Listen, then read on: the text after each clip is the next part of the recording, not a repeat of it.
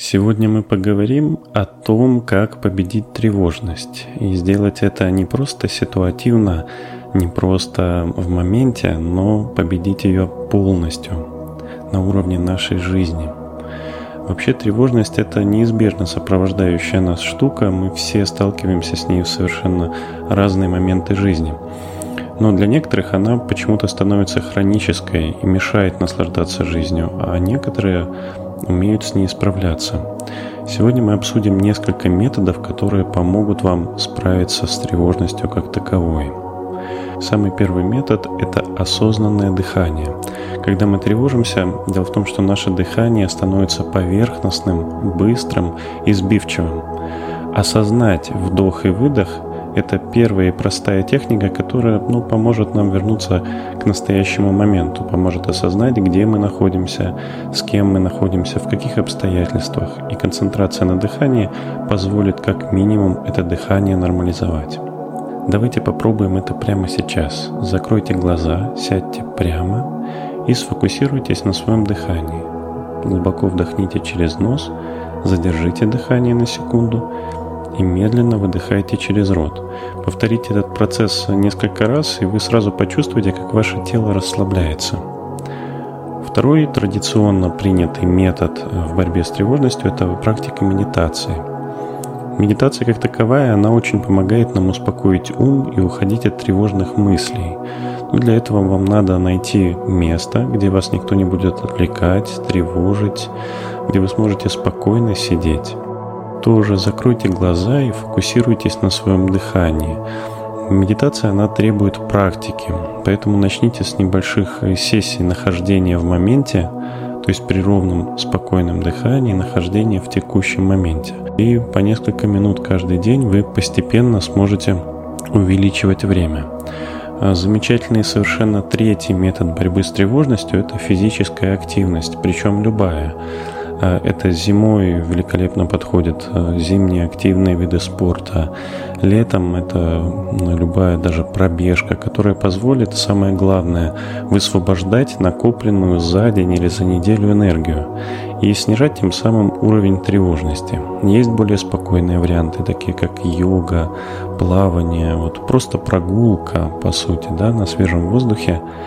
Вот вы, что бы вы не выбрали, но поверьте, что занятия любые спортом смогут сделать вас счастливым благодаря тому, что как минимум смогут снижать и снимать да, симптоматику тревожности.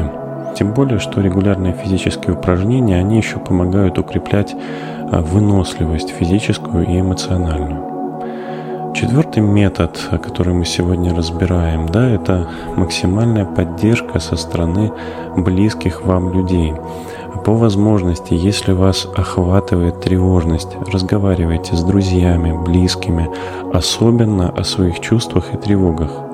Иногда просто высказаться даже, да, без работы с психотерапевтом, вот просто высказаться и услышать поддержку, это уже великолепно а, помогает снять тревожность, по крайней мере, в конкретной ситуации. Вот. Ну и не стесняйтесь обращаться за помощью к психологу, к психотерапевту, если тревожность ну, уже конкретно мешает жить. Шестой метод – это просто мой любимый совершенно метод работы с тревожностью, потому что его очень многие недооценивают. Все говорят, дайте мне какой-нибудь супер метод, какой-нибудь просто невероятный, там, волшебный секрет, который позволит мне сразу тревожность победить, но они не понимают механизм тревожности. Да? Механизм тревожности зачастую э, связан с тем, что наш страх или наша тревога, неосознанная тревога, да, ведь именно такая тревога больше всего изматывает. Мы не можем осознать ее причины, и в этом основная проблема.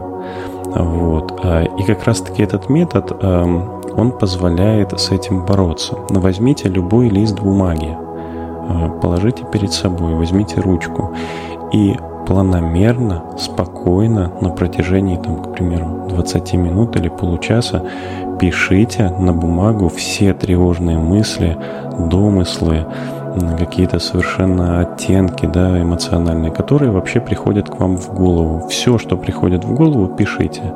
Особенно, конечно же, что касается страхов. Что это позволит? Вы вербализуете то, чего боитесь. И благодаря этому, благодаря тому, что вы сможете это видеть хотя бы на бумаге и осознавать, а, вот, у вас очень серьезно снизятся симптомы тревожности. Седьмой метод – это практика глубокой мышечной релаксации. Что это такое? Вы должны найти тихое, спокойное место, где вас, опять же, никто не потревожит, закрыть глаза и по очереди концентрироваться на различных частях своего тела. При этом стараться нормализовать дыхание вот, и концентрироваться максимально глубоко, начиная от пальцев ног и до головы. Эта практика помогает мало того, что снять физическое эмоциональное напряжение, так еще и, в принципе, снять симптомы тревожности. Вот. Восьмой метод не менее замечательный – это установление границ. Э, к сожалению, часто тревожность возникает из-за перегрузки и недостатка времени для себя любимого или себя любимой. Вот, потому что к нам постоянно со всех сторон врываются различные вводные от наших знакомых, друзей, родственников, коллег и так далее.